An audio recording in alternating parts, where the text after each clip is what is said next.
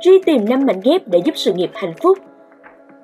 Thân chào các bạn khán thính giả gần xa. Chà, một tuần nữa vừa trôi qua, các bạn hôm nay thế nào nhỉ? Hôm nay, mình quyết định chọn một chủ đề khá thú vị nhé. Chắc chắn sẽ giúp ích cho các bạn rất nhiều. Chủ đề xoay quanh câu chuyện làm thế nào để cảm thấy hạnh phúc hơn trong công việc, sự nghiệp của mình. Thôi, không vòng vo nữa, chúng mình vào đề luôn nhé. Làm thế nào để luôn vui vẻ mỗi ngày đi làm? Ngoài những phúc lợi mà công ty mang lại, bạn có thể tăng cường hormone hạnh phúc trong công việc bằng nhiều cách khác nhau.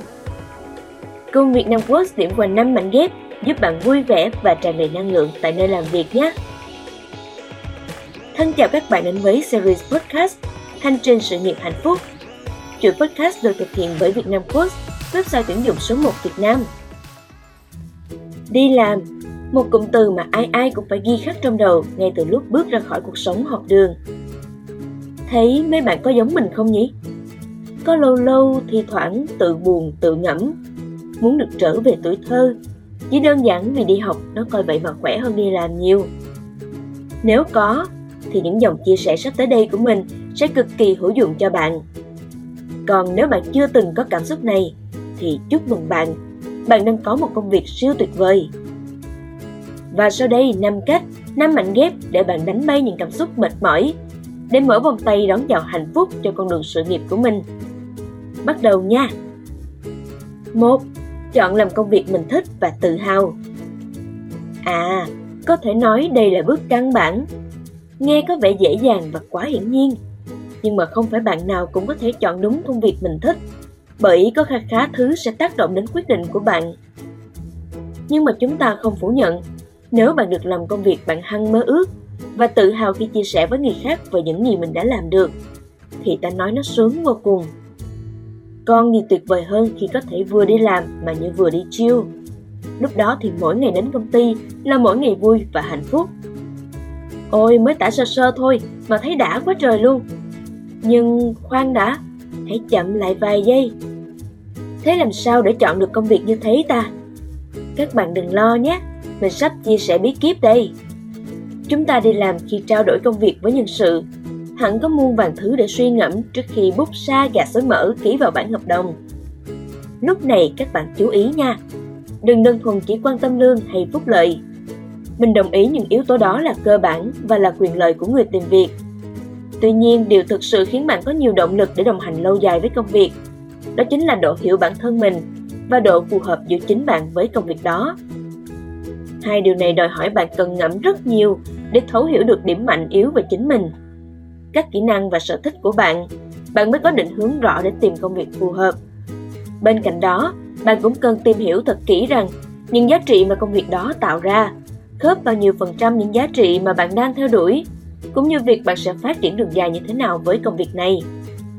Vậy lời khuyên của mình là hãy nhìn xa hơn Hình dung một phiên bản dài hạn mà bạn sẽ trở thành sau mỗi vị trí công việc bạn đã chọn và có thực sự hài lòng, chấp nhận nó không để ra quyết định lựa chọn bạn nhé. 2. Tránh những điều tiêu cực trốn công sở.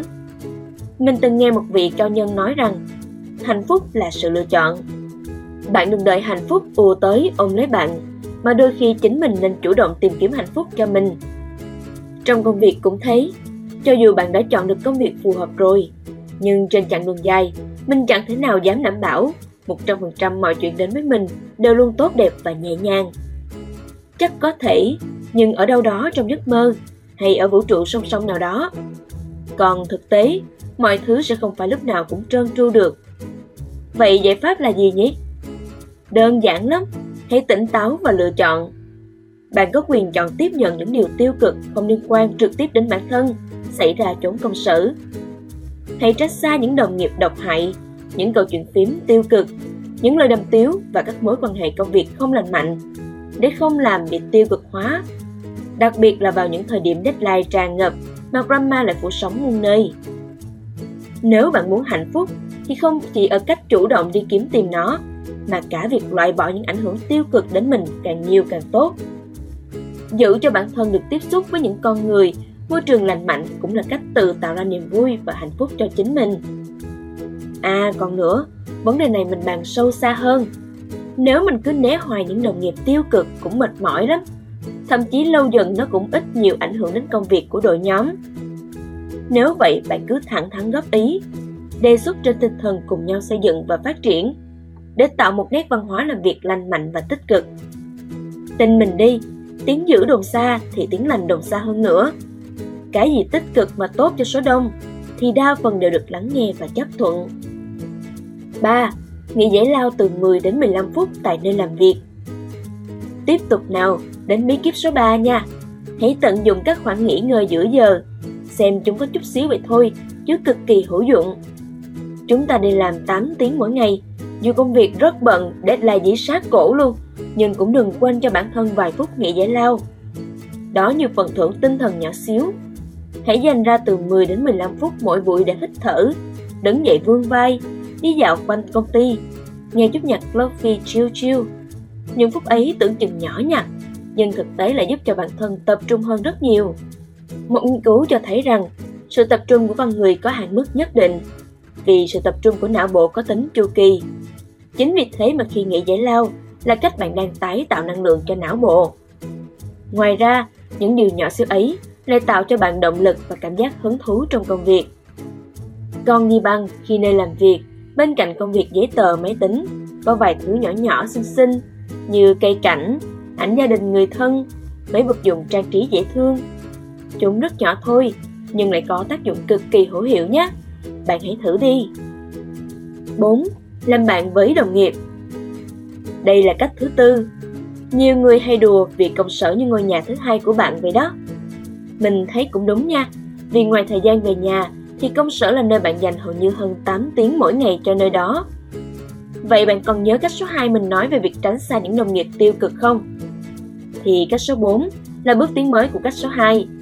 Bên cạnh việc tránh xa đồng nghiệp tiêu cực thì dành thời gian cho những anh chị đồng nghiệp tích cực và lạc quan là cách để bạn thấy nhẹ nhàng hơn rất nhiều tại nơi làm việc. Thậm chí có những người thân nhau đến nỗi khi đồng nghiệp bạn chuyển công ty hoặc nghỉ việc, chính bạn cũng thấy buồn và tiếc nuối. Mình từng chứng kiến nhiều giọt nước mắt chia ly lắm, nhưng hên quá, mình vẫn còn mạnh mẽ, chưa tuôn lệ.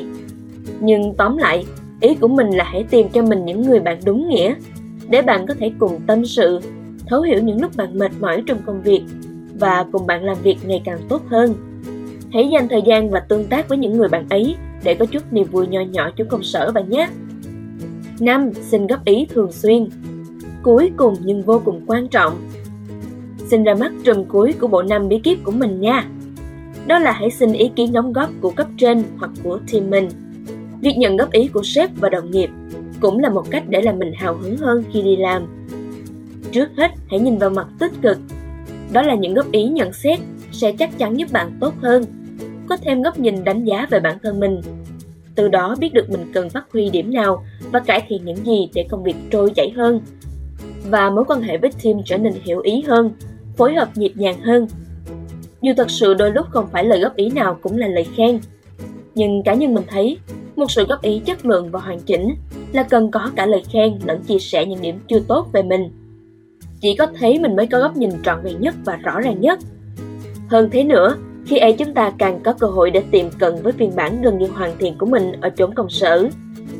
Đặc biệt là bạn thấy được những kết quả hay giá trị bạn đã đóng góp cho công ty.